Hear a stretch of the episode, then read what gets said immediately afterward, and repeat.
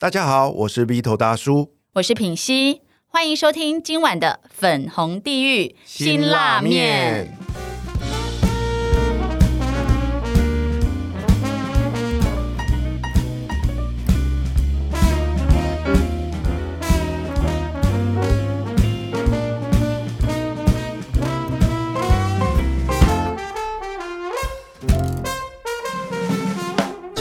邀请来陪我们一起吃这碗辛辣面的来宾是谁呢？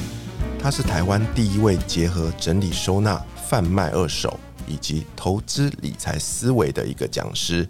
那我们来一起来欢迎整理炼金术师小易。耶！Hello，大家好，我是整理炼金术师小易。哇，我终于看到小印本人的，品熙。真的，我我我第一次刚刚看到一个人呢，就是露出傻笑，就是耶！我终于请到他了。哎、我很少看到你变成小粉丝这么崇拜一个一个女生。真的，因为我真的觉得他如果早在十年前就是出现在我的生命当中，有这本书提早出来的话，我真的已经成为可能亿万富翁了。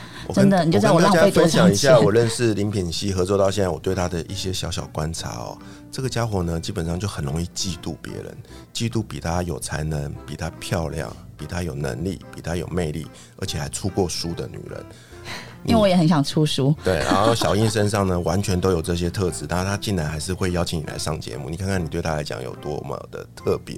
真的。因为我想说他应该是没有敌人，没有人可以嫉妒，他已经很完美了。哇，你看他，你看就是会讲话，你还有多加一个标签，就是会说话。对，像这右边这一位那个倒数六十天的完全不会说话。啊，所以才会被倒数六十天、真的对啊，你知道我就是一直很想要梦寐以求住一个一百五十平的大房子，因为呢，我觉得我们家太小了，东西也很多，那很多就待不下这个家，就会往外跑，然后往外跑又看到更多东西，就继续买回来，然后再继续堆，就成为一个很可怕的恶性循环。那就是我一直，其实我以前有找过收纳师，找过两次。来帮我们家就是分类啊什么的，然后丢一些东西。可是不知不觉，真的很快，可能半年内又恢复原样。然后我也没有机会有办法坐下来好好的写什么日记什么的，因为永远椅子上面就是一堆衣服。然后如果说我要坐在那边化妆，就是把衣服放在床上。然后等到睡觉的时候呢，再把同样的东西再搬回去椅子上，然后越叠越高，就已经造成我生活中真的很大的困扰。然后我的衣服超过五百件以上，然后我真的其实都会买同同样的东西，甚至已经买了三年，标签还没拿下来。可是就是那种心理的，我觉得就是可能是匮乏感。然后会想要透过买物质的东西来满足自己很内心的那个空虚，就每次出去就一直买，一直买，一直买。然后后来我也是有卖二手衣，你知道我其实最近因为你的影响，我真的开始卖二手衣。可是我以前也会卖哦，但我每次卖的都是很堵拦，就很生气，因为就我买的东西都是高级货，五五六千块、一万块的。可是因为你知道，就是周周边可能没有人花钱像我这样大手大脚，所以当我这五六千块的东西，可能他们要变成一千以内才愿意买，可是明明就很新，我就会心里会有不爽，觉得说你懂不懂货啊什么的，然后你这个穷人什么之类，就会 内心有这个声音存在。边我边直播，然后边卖东西，我就一边强颜欢笑。可是我内心很多的就是叉叉叉，对。然后后来可能就是他说哦好喜欢哦，可是我觉得我可能穿不下，哦有点贵耶，我再想一下。品心里穿的好好看，就变成我的东西又叫好不叫座，最后没人买。我直播了满头大汗，没人买。我真的是太就是很生气，然后想说我已经降价，我已经赔钱了，你还不识货？对，那那个声音就是一直在我内心会一直在那边翻滚。可是我是因为看了你的书之后，我就先告诉自己说，我今天的目标就是不要管卖多少钱，不要跟这些人计较了。我的目标就是把东西都把它清出去。然后结果那一天异常的顺利哦，因为当我的那种可能我已经决定的东西已经是不一样了。我散发的那个能量，能量对也不一样，所以就哎、好快好快好快卖出去。我的焦点只是在我想要把东西清出去的时候，而不是在妈的是不是货啊？你这个死穷人、死肥婆穿不下还在那边靠腰的时候，然后我就觉得哇。你知道我当天晚上啊，就是大概赚了七万，也不是赚七万多，应该就是反正就是收，收对对对对。可是我也觉得很棒了，因为跟我以前可能都只有可能两三万，已经又翻一倍。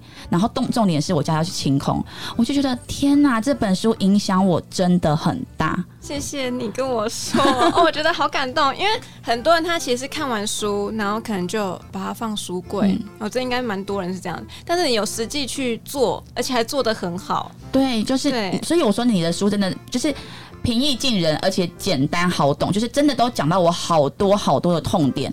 那因为我真的不知道该怎么做，我是不知道，所以我没办法做。可是我看你的书，就是哇，原来可以这样子做。然后像现在最近，我也就终于把我的化妆桌就清空。那因为我东西太多，我就是摆满瓶瓶罐罐的，所以。没有空间在写字，然后我要找东西都布满一堆灰尘，因为又很少用，所以就因为你的关系，我就开始也是买可以收纳的空间，然后把它摆得漂漂亮亮的，然后呃常拿到的就会放离我比较近。对，然后终于有空间，就是可以好好的，比如说写日记啊，然后有仪式感，点蜡烛啊，不然之前可能就很容易火灾，随便点的可能都火灾那一种。对，我觉得怎么会有一个这么。就是她的书本来好像是一个平凡无奇又爱花钱的女子，可是我想说，怎么会有这么多的体悟，而且是可以真的是结合收纳，然后还有我觉得还有身心灵，因为你在整理的过程也是跟自己的对话，对。对，然后还有结合财务，就都是我好需要的，所以我就跟 Vito 说，我你一定要请小印来，对。我跟各位听众补充说明一下哈，小印的写的这本书叫做《财富自由的整理炼金术》。断舍离变身金钱魔法，打造心灵空间、时间、财务自由人生。在本集的节目的介绍里会附上这一本书博客来的购买的链接。如果你还没看过这本书，大家可以去看一下这本书的介绍哦。好，延续刚刚品心的那一串分享，我想问小英一个问题了。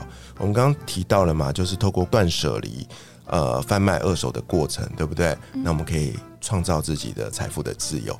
可是我们常常在这个执行的过程中，有遇到一个很痛苦的地方，就是我很喜欢这个东西啊，或者是它原本值很多钱，当我要把它卖掉的时候，我会舍不得，或者是我会不愿意用很便宜、很便宜的钱把它卖掉。遇到这样的状况，你会怎么建议大家跨过这个难关呢？因为我自己本身也是从卖二手来开始断舍离的嘛，那一定也有些东西是我买很贵，然后我觉得舍不得的，这时候我就是会先去卖那些我比较舍得的啦。对，因为我相信很多人他其实会一直纠结在他舍不得的东西，然后所以他就会呃一直没办法去动手。但其实我们不用纠结那个点，我们可以先看旁边那些东西。因为一定有更多东西是你觉得舍得的，然后你你就算就是卖一点点钱，你也想要把它清出去的那种东西。我们先先把那个重点放在这些东西上，然后等到我们把这些比较心理上，然后跟就是价格上我们比较容易处理的这些东西，先把它都卖一轮之后呢，你那个等级自然会提升，你就会发现到说，哎、其实物品它叠价其实是本来就理所当然的，然后你就。会慢慢的接受这项事实之后，你再去处理那些你觉得呃原来觉得比较贵，然后比较舍不得的东西，就会比较好处理了。那会不会有一个想法，就是举例来说哦，它原本值一百块好了哦，然后你也会去做功课嘛，所谓的市场行情哦，二手的东西假设它值五十块好了，那你心里面就会希望说它可以卖五十块啊。可是奇怪的是，你一直用五十块都没有人要买它，那这时候。就两个选择，一个就是继续用五十块卖它，卖到有缘人出现为止；另外一个就是我真的不想要它了，那我就用三十块卖掉它。你会比较建议大家往哪个方向去呢？其实我觉得这没有一定诶、就是看你想要赶快清出空间，还是你愿意慢慢等。嗯哼，对，因为如果假设市面上那些五十块都被卖掉，就轮到你了嘛。但是这之间你会等多久就不知道。那如果你想要赶快收复你那个空间的话，那当然就是你就定一个很低的价钱，赶快把它清出去嘛。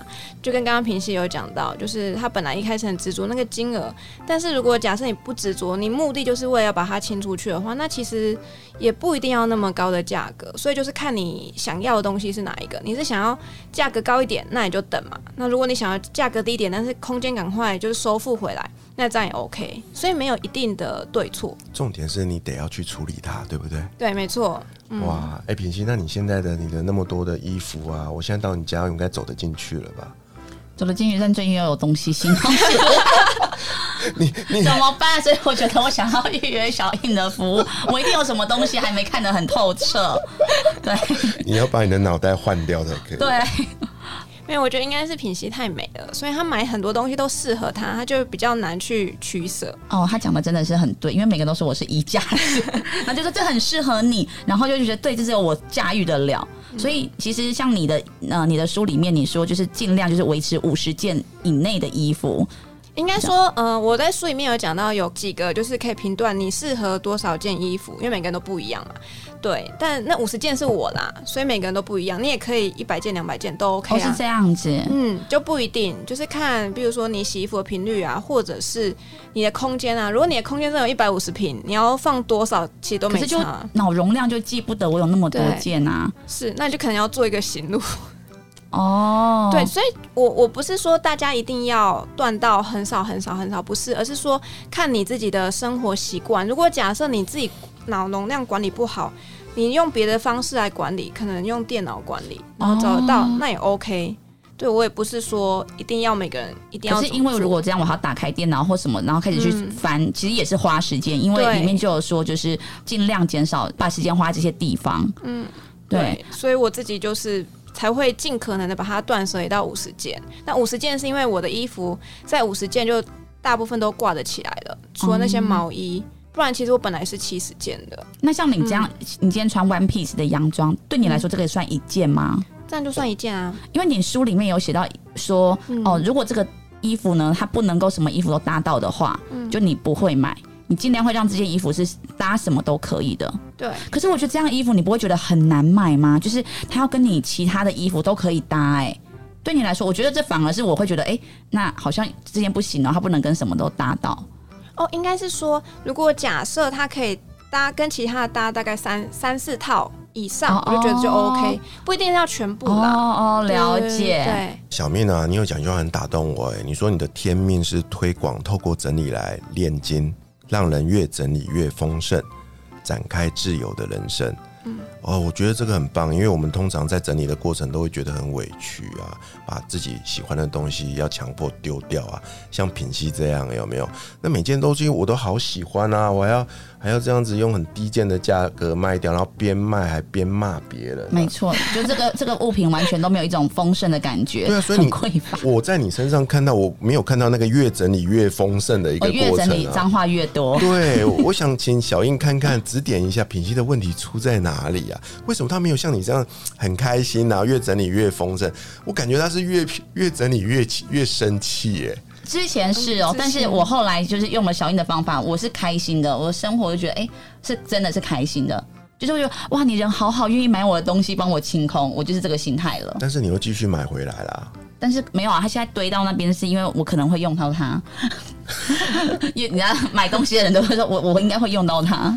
这个东西哦，我觉得就有点像是呃，酗酒的人戒酒，或者是这个我下次不会再喝了。抽烟的人啊戒烟，通常都是短暂的一个成果。我明天再戒之类的。对，或者是是哎、受不了诱惑，然后又又 又跑去做了。那我想问的是，在你辅导那么多学员的过程中，有多少的比例是真的就一次就搞定成功，还是会有很多人就像戒酒戒烟一样，会不小心的继续恢复成原本的那个样子？嗯，我目前遇到的、因为我自己生命经历的关系，就是我在脸书上写说，一开始还没出书之前，我是先在脸书上写说我是购物狂嘛，然后我衣服也是从六百件断舍离到五十件，那所以会来找我的人，很大部分都是购物狂，然后他们也是看了我的呃文字之后，就觉得说他们不想要再这样了，然后所以他们下定决心。付费给我，其实付费其实就是一个下定决心的一个仪式了。因为表示说他想要认真处理嘛，所以大部分的人在付费给我，然后请我去帮他，就是不管是断舍离也好，或者教他卖二手也好，其实通常就不会再呃再重蹈覆辙了，因为他们已经有下这个决心了，然后不想再走回头路了。对，但是因为我之前其实呃会会跟他们问一下，有些人他其实在找我之前，他也有找过其他的整理师整理过，然后但是一直没有办法好。那个原因我后来梳理到，是因为很多人他整理完之后，那些东西他其实处理的很轻松，他可能就直接丢掉，或直接捐赠，或直接送人。所以他就觉得好像没什么，嗯哼然后他就会一直在买回来，然后因为他觉得没什么嘛，他处理的很方便啦，对，所以又他又再买回来，然后家里又乱之后，他就发现说，哎、以前可能这样子整理、这样处理物品的模式不 OK，所以才找我学卖二手，因为卖二手其实蛮花时间很，痛苦。我跟你说真的，因为我真的这辈子做最多就是卖二手，而且 最不开心，就是明明那么贵的东西，然后贱价卖给别人，然后还被别人嫌。我有听到一个端倪哦，一个重点就是你你不能把它丢掉就算了，因为那个过程你是无感的，是你你要用你的双手去处理它，就算它很麻烦、很花时间，你就是要好好的，因为那是你的责任。对。哎、这个很棒哎、对啊，我也是，就是理解说，哦，原来为什么之前我后来就不想要卖二手，因为我想逃避那个痛苦。对，就是我其实停停了很久一段时间，而且最有趣的是，就是你最近不是要请西塔老师吗？对，我其实，在两年前就我有我有做过西塔，然后他会跟我的灵魂沟通，他就说你的灵魂啊，叫你做一件事情，就是请你把你家你不想要的衣服送给你生命中最讨厌的人。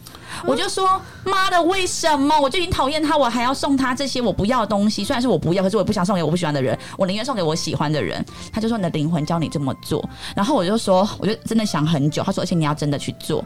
然后我就说，好，那运费可以他付吗？就是很不想更讨厌的人就是要斤斤计较。那那我后来就真的是寄给他们之后哦，然后可是我就想说，哎、他们会不会知道？其实我在脸书上就有说 灵魂叫我做这件事情，所以收到底到底要开心还是不开心啊？所以你真的做了哦、我真的做了，啊，做了之后有什么样？就包的很丑啊，然后赶快送出去，还是不甘愿吗？对，就还是有这个情绪。里面有没有？放个图钉什么东西的？没有，就是嗯臭臭的而已，就是没有想要帮他洗的意思。就没有不是一个祝福的礼物。没错，但这一次我是真的有改变心态，我就觉得我真的是一结束之后，我是抱持着感恩的心情去感谢那些愿意买我东西的人。嗯，对我觉得看他说，我是真的是心态，光是心态的翻转，影响我实际的行为。欸可是我们刚刚聊到购物狂这三个字嘛，对不对？我们当然我们一开始平息聊的是买衣服嘛，啊、那女生嘛，就是所有的人都需要穿衣服啊，对不对？所以我觉得还好。但是我回到购物狂这件事，每个人都有所谓的兴趣跟癖好，就有的人就会喜欢某种东西，像我记得小英你以前是买公仔嘛，对，公仔对不对？还有书啊，对啊，就是你你喜欢那个东西，你才会买嘛。对那因为喜欢，你就会想要收藏，对不对？你想要就想要，比如说把它陈列在那边，就觉得好像我很丰盛。所以针对这种自己很喜欢的东西，要处理它，真的会很痛苦诶，因为那就像是你生命中的一个一部分而已啊。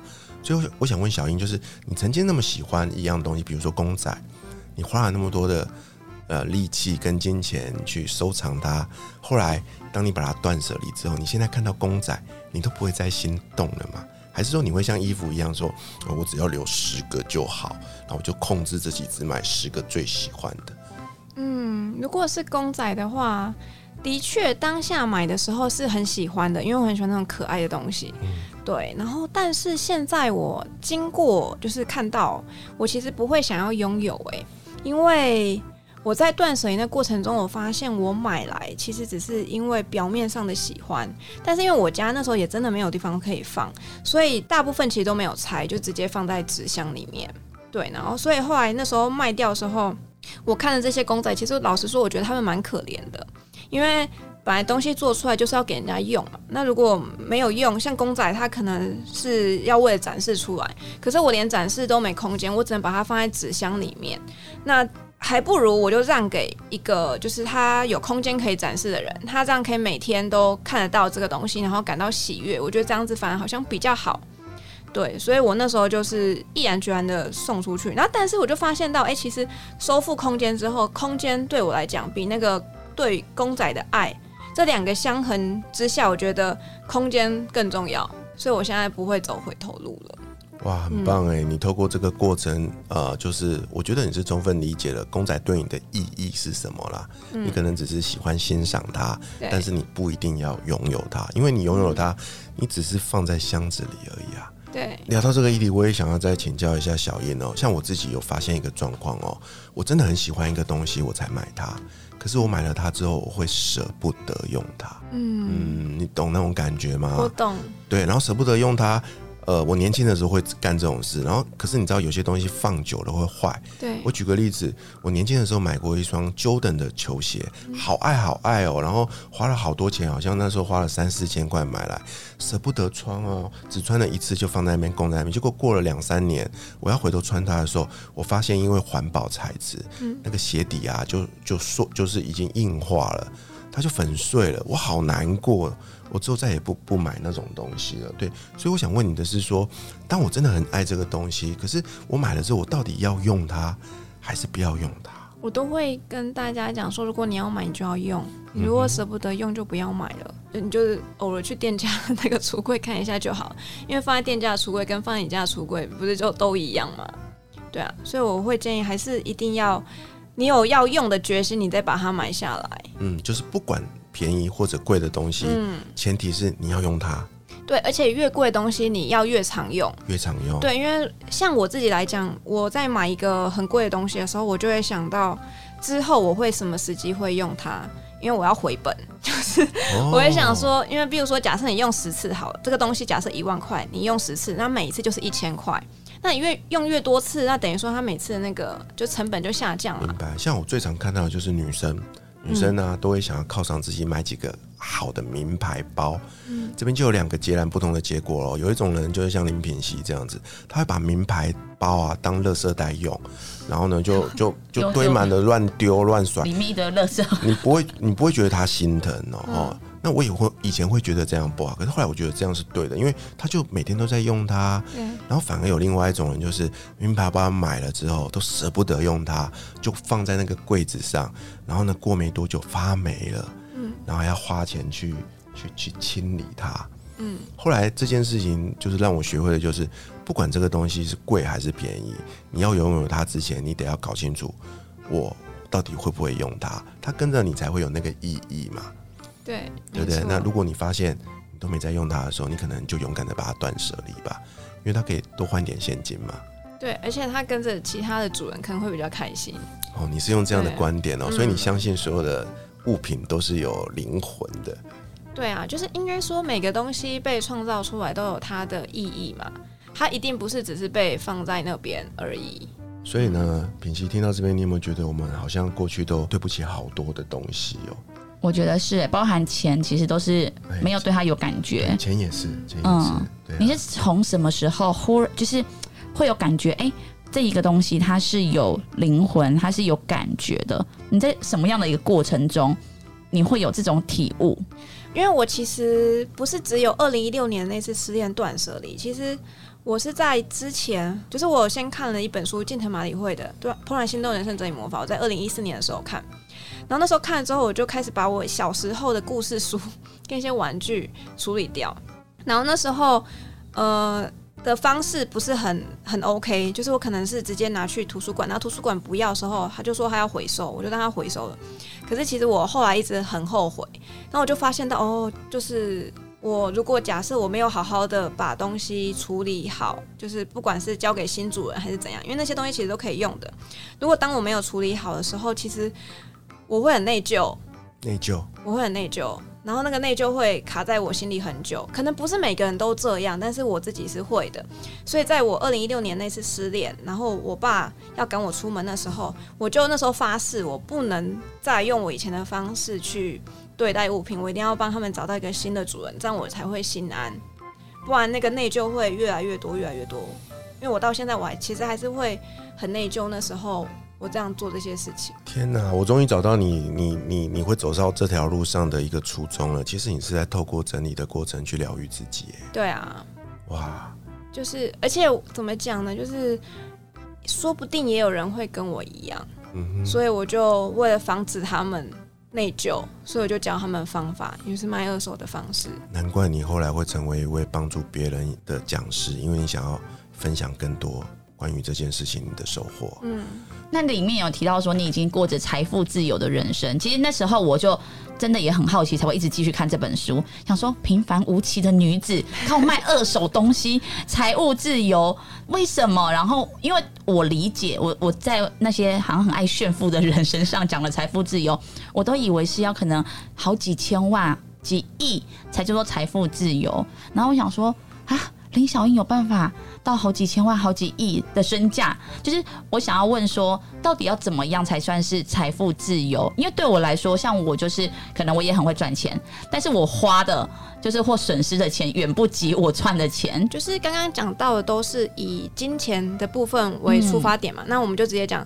呃，财务自由的部分好了，好不好？好。呃，以财务自由的部分来讲的话，我的定义是被动收入大于支出。嗯，那这个被动收入的话，你可以比如说，可能房租，或者是你买股票会有股息，然后或者是基金，对，就是这这些，就是你只要买了一个东西，然后它可以陆续的一直生钱给你，那就是算被动收入。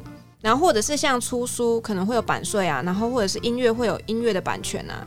我觉得这些都算是被动收入。对，那如果当这些钱可以 cover 你的支出，其实你就不用工作啦。所以其实你已经你已经实现了财务自由啊，但是为什么你还要出来去做这么多开班授课，教人家怎么做这件事的事情呢？就是很多人会想要早点退休去做自己想要做的事情，然后那那个退休的定义通常就是钱准备够了。才能退休去做自己想要做的事情嘛，所以我把退休跟财务自由这两件事情，我把它连在一起，嗯，我就是要财务自由才能退休。那退休后要做什么事情呢？就真的只是躺在家里，或者是出去玩嘛？很无聊，对不对？很无聊，而且就是大家可以看一下我们身边的长辈们，就是他在家里其实真的没有什么事情做，他也会无聊的，而且会老很快。对，所以我反而觉得说。财务自由或者是退休的这个定义，应该是说，我们早点累积到一定的资产，然后让那些资产可以帮我们生钱，我们就有足够的时间去做我们真正想要做的事情，而不是被绑在我们一定要为五斗米折腰的工作上。对，所以这样子的钱其实不用太多，应该说就是看你的支出。如果你的支出高，那你的被动收入就要高。那你如果支出低，那你的被动收入不用那么高，很快就可以达成，那你就可以早点去做你想要做的事情，就可以从你本来的正职的工作去退休。对，简单的说，他们有一个标准答案呐，对不对？看你自己的标准。对啊，因为不可能每个人就是怎么讲呢？你如果给我几亿啊，我可能说不定我这辈子一定花不完。对，那我还需要去赚那几亿吗？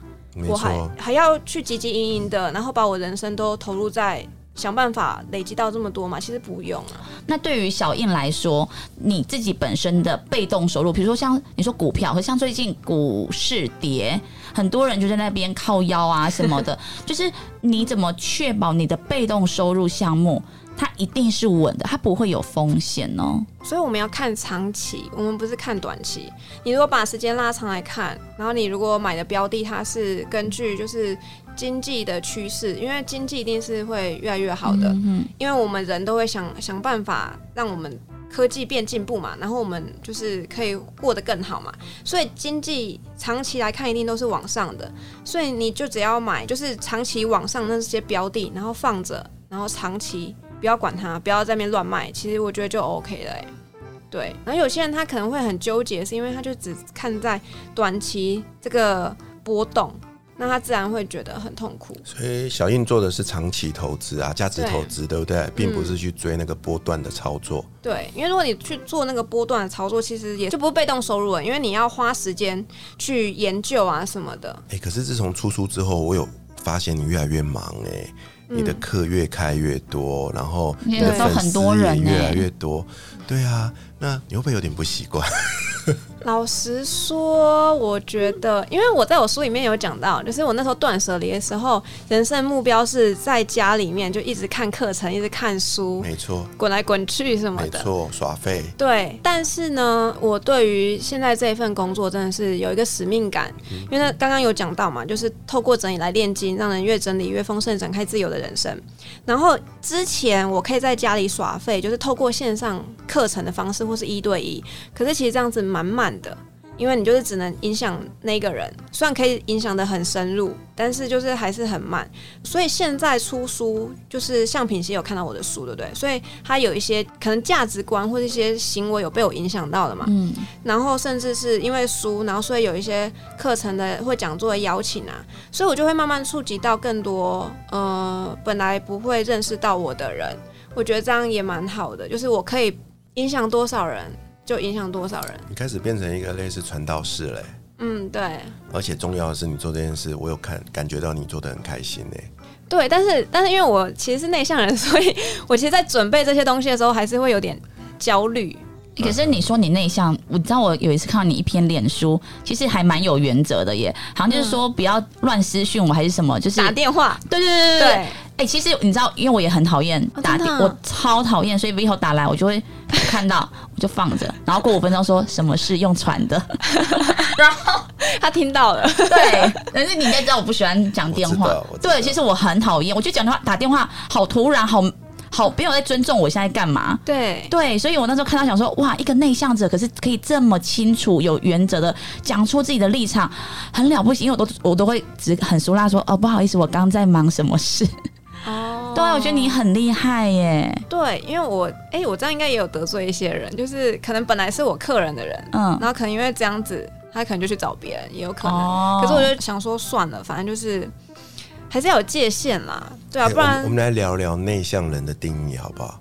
请问小叶，你觉得有什么最简单的办法可以判断我是不是一个内向人？我觉得就是能量取得的方式，就是这是心理学家荣格说的，就是呃，比如说以我们先讲外向人好了。外向人其实他就是能量要透过跟人相处、跟人聊天，他才能取得，所以他就有点像是能量的吸血鬼，他一直跟你讲话，然后他就一直从你身上得到能量这样子。但是内向人就不一样，他是完全相反，他是要透过独处的部分，他才能取得能量。所以我们可以把它想作是有点像是扫地机器人，扫地机器人它不是在边外面那边扫扫扫扫扫，它最终最终它还是要回去充电站充电的嘛。嗯，对，所以内向人就有点像是扫地机器人，所以扫地机器人是内向人。对，然后能量吸血鬼是外向人。哇，你那能量吸血鬼，我想到那种我们以前小时候常见的大妈，对不对？动不动就是每天下午就会在楼下聊天的那一群人，对，越聊越起劲，聊到说，哎，不行了，我老公跟孩子要回来，我要去煮饭了，他们才会一哄而散。那些就是外向。我觉得是。那你觉得品熙是内向的还是外向的？他刚刚说他是内向，对呀。但是我想要，那如果这个定义来讲，你是内向还是外向？可是我觉得你说我很喜欢跟别人聊天，因为会获取很多东西。但我也可以，因为我很大量跟人聊天，我好累，因为我也会一直要给别人东西，所以我就独处的时候就觉得哦，我充电了。那这样算什么？所以你跟人家聊聊聊，你是没有，是还是会需要赶快回去充个电的？哦，对，其实我我常常去一些要聚会什么的，我其实我就会想说，顶多两小时我就要散人了。那这样我觉得是内向人哎，而且他非常清楚他那个电量是电池是多少，因为他两个小时他就会没电，他会开始找借口说，哎，那个我小孩怎么样哦什么的。哎，那你界限也很清楚。那你呢？你可以维持多久你的电量？我我呃，差不多就是我们采访到现在差不多了，回家的。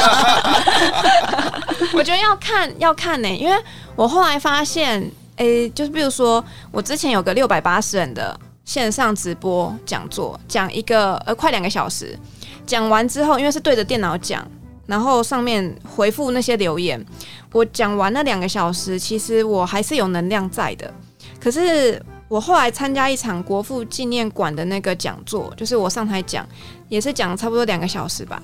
我讲完，我马上累到，我想赶快回家休息。可是有一堆人涌上来要问我问题呀什么的，然后我只能撑着去，就是强颜欢笑去回复他们，因为不能脸垮下来嘛。对公众人物，然后但是我就一直私底下跟我的那个摄影师，我带去的摄影师讲说，赶快载我回家，赶快载回回家，我要想要赶快回去休息这样子。对，所以我就发现到，其实会依照你场合不同，你那个电量掉的那个速度也不一样。它跟人数有关吗？我觉得跟人数有关诶，还有紧张程度嘛。可是，在台上我也不会紧张。我觉得人数是真的蛮有关的。越多人就会吃掉越多的电。对。然后像这种一对一的就会好一点点，就好蛮多的。我想问一下，因为像我说我想用小印的服务嘛，你有没有曾经就是他花钱请你去，但是你觉得他实在太难沟通了？因为我都会幻想一个 画面，就是比如说我请你来，然后小印说这件你你你可以丢掉喽，我说不行，我很喜欢它，然后那件你不行，然后后来你后我也就俩公就说那你找我，你到底找我来干嘛？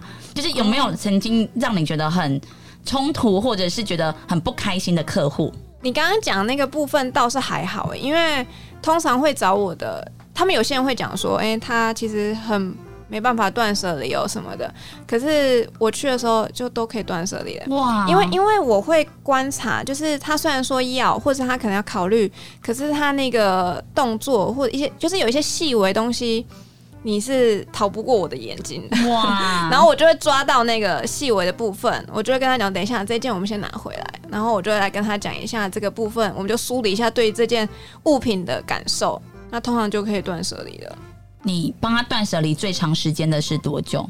我自己是有抓一个时间，就是顶多八小时，不然我会太累。耗耗能，所以你一对一的电量是八小时，就是到服的时候一对一，对，但是其实也是蛮蛮辛苦的，就是我只要一离开，我就马上垮下来了。嗯，理解理解理解。对，哎、那品心你很厉害，你每次开班啊，对二三十个学生一次搞两天呢、哦，这个因为我真的觉得做自己喜欢的事是。真的是会去有办法跟下去，而且当下是真的不累。对可都是一结束之下，哇，马上就是整个垮下来，对真的就需要一天的时间休息。真的，因为我那时候国父纪念馆那那个，我也是，呃，我其实那天早上我还拉肚子，紧张到拉肚子。可是在我在我站上台的时候，我反而是觉得说，哎、有那边那边那边有空位，如果有都填满，该有多好。就是我们在台上跟在台下那个想法不一样，我们就是活在舞台上的人，真的真的 不，能下台，因为下台就累了。对对，所以内向的人，因为我一直以为啦，内向的人啊、嗯是不擅长站在舞台上成为一个分享者的，但是在你跟品熙身上，我看到你们既是内向人，你们又很 enjoy 站在台上的那种发光发热、影响别人的那个 moment。我觉得应该是我们都有一个核心的理念在，就是我们想要让别人更好，对吗？就是我们想要影响更多人，我们那个出发点是善意的，然后这样子善意的回馈传出去，然后当学生他们都有感受到，而且他们也从中有得到收获的时候，他们那个回馈，回馈嗯能量什么又会灌回来。没错没错。然后我们就得到无比的勇气，然后所以我们下次又可以再去挑战。哦，所以这边有一个很重要，我我对我来说啦，我我觉得有一个很重要的醒，呃呃，一个发现哦，就是以前会有个错误的想法，内向人你就每天关在家里面啊宅嘛，对不对？你就不要出去啊，因为你就是你可能没办法做很多跟人互动啊的事情，其实不是的，你只要找到你那个内心真正的热情跟动机，你你还是可以去做很多影响别人的事情的。对，就是我们不用贴一个标签在自己身上，就一定要照着那个标签去行动，而是说可以多去尝试啊，以自己舒服的方式去尝试。因为像我也不是一开始就去讲那个六百多人的场，也不是，而是我可能一开始有人邀约，然后我跟他一起合办课程，那那场是七个人，我在慢慢的，然后我自己开，然后是二十几个人、三十几个人，然后甚至后面有人邀约，是慢慢慢慢这样子进阶打怪的。而不是一开始你如果要我在那几百人，我一定会吓到，我可能就是信心尽失吧。你从那个踏出第一场哦，第一步到今天为止，你花了多长的时间呢、应该是在二零二零年的春天是第一场，在那之前，因为我这个品牌是二零一八年年底开始做的，然后所以二零二零年春天有人来找我一起合开的时候，老实说那时候我非常的紧张。我在那之前我没有想过要开课，因为我只是想要一对一就好。因为我很认、认份，我想说，我就是要在家、啊。可是没想到那一次邀约，我觉得那个会后那个感觉，我觉得好开心哦。真的哦，就是设计，我很喜欢设计课程，然后也很喜欢就是跟学生的那个互动，所以我的课程也会有大量的互动。可是我听到一个重点哦，你在开始一对一，一直到踏出这一步哦，就是跟人家合作，你也花了一年多的时间呢。对，而且是有人那时候来邀约，不然我可能不会想主动做这件事情。你不是主动做这件事的，嗯但你就接受邀请嘛，对不对？。对，然后呢，然后踏出这一步之后，第二步走到今天，你看又又过了两年的时间，嗯，哎，很不容易耶。对啊，品心，你走到现在花了多少年啊？也我也是两年，如果课程对也刚好讲师这样是是？对对对，刚好两年，就是七月份满两年。但是小印真的，他的太多人去听他讲，就我都我也有学生去听听你的课，真的假的？真的。然后我想说，嗯可恶，竟然比我早一步。对，就是我觉得你。可以接触到太多太多的人，就是很多人就是都很想要报名你的课。那我也会很想问说，因为市面上的整理收纳师其实也不少，嗯，那你觉得你跟他们不一样，或者是你可以有就是在最短的时间内触及到更多人的原因是什么？首先应该是我的生命经历吧，就是很因为会来找我的人很多都是来整理衣橱的，或者是他也是个购物狂，然后再来是自由跟金钱这件事情。因为我跟一般的整理师比较不一样的是，我是以金钱为核心，就是整理收纳，就是我们要收复空间嘛，因为这样子你才可以省下买房的钱。然后卖二手也是钱，赶快回来，然后再。那个财务规划、投资理财那个部分也是钱嘛，但这些最终、最终、最终都是要让我们这一生可以赶快自由。嗯，对。那目前在台湾推广这件事情的整理师应该只有我吧？对，因为大部分人应该都是还着重在整理空间这件事情上。对，但是我我觉得整理空间只是一个手段，我们目的是要那个完全的自由。可是你在一对一的时候，你说二零一八年你开始一对一的时候，你就已经这么明确你的核心价值是什么吗？还是那时候你也是跟多数人一样，就是哦居家收纳？应该说，如果假设一开始我全部推出去的时候，这样子重点会有点乱。因为人家会觉得说，那你到底是在干嘛？对对，财务规划师还是什么居家整理师这样？对对对对，所以一开始我还是先以整理收纳，然后跟卖二手这两个我先推出，然后后来等到隔一年吧，然后我再加进我那个投资理财的那个部分，就财务规划了，然后再来今年我就在放投资的课程，这样子，就每年我都会加一点加一点，不要让人家觉得好像一次就好像。对于你这个人的定位不太明确，可是你是一开始你在我在二零一八年我就知道我即将在二零二零年、二零二一年我要推出什么，还是你是边走边看，然后才发现哦，其实我还有可以加上这个标签。应该说我在断舍离那时候，其实我就呃有想要做整理师，可是我另外一方面我想要做的是财务规划师。然后那时候其实我很犹豫，我到底要走哪一条路？因为如果要走财务规划师的时候，也是要花很多时间学。然后整理师的话，就是要接案的话，也是很花时间嘛。那后来我想说，干脆两个结合在一起好了。哦，对，所以我已经有很，所以你就变成了现在的这个身份嘛，整理炼金术师。对，没错，这名字超酷的。一开始我以为，我一开始我以为是那个什么动画的名字，就是钢之炼金 术师。对对对。对，可是我一开始我其实不太敢讲出来，因为我觉得有点中二哎。就是整理炼金术师，感觉很中二啊，就很像是小屁孩。其实真的刚开始，我如果还在书架上，我是真的不会主动买。可是听你这样聊完，我完全理解，我也接受。哎，对啊，很合理啊，很合理哦。嗯，真的很棒哎。